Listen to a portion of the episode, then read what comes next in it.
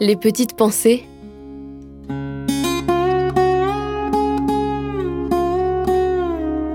Terroir, héritage et savoir-faire.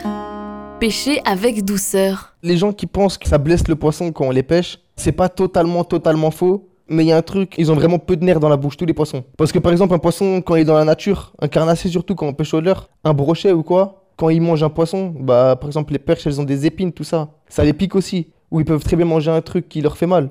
Et du coup, au final, ils ont vraiment pas peu de nerfs dans la bouche. Et c'était scientifiquement prouvé. Hein. Un hameçon, c'est vraiment rien pour lui. Surtout que c'est que du cartilage dans la bouche aussi. Il sent pas grand chose. Le poisson, tu le sors de l'eau, tu le décroches et il repart aussi vite qu'il est venu tout le temps.